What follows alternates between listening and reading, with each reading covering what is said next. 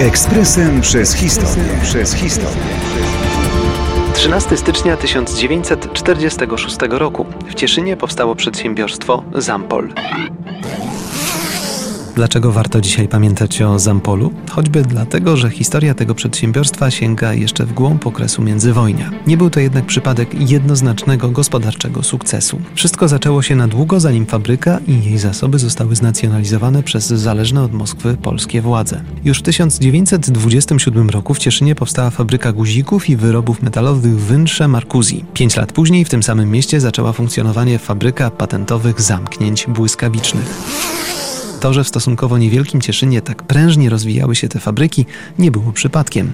Popularność zamków błyskawicznych przeżywała wówczas rozkwit. Świat zachłysnął się tym prostym i genialnym wynalazkiem. W 1974 roku założono nawet spółkę MEPP, Polski Przemysł Metalowy i do wybuchu wojny udało się stworzyć nowoczesną fabrykę produkującą imponujące ilości zamków błyskawicznych. Jak łatwo zgadnąć, kiedy zaczęła się okupacja, Niemcy przez pierwsze lata wykorzystywali fabrykę do własnych celów, po czym, wiedząc, że wojnę przegrali, ukradli i wywieźli park maszynowy.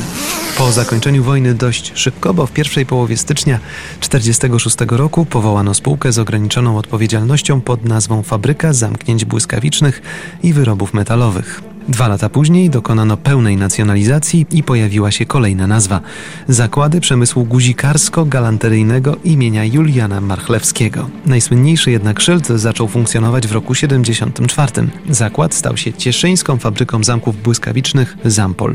Choć pod różnymi postaciami przetrwał przedwojenny kryzys, wojnę i komunistyczne planowanie, nie był w stanie przetrwać bezlitosnych realiów polskiej transformacji. Zampol postawiono w stan upadłości w roku 1995. Ekspresem przez historię. Przez historię.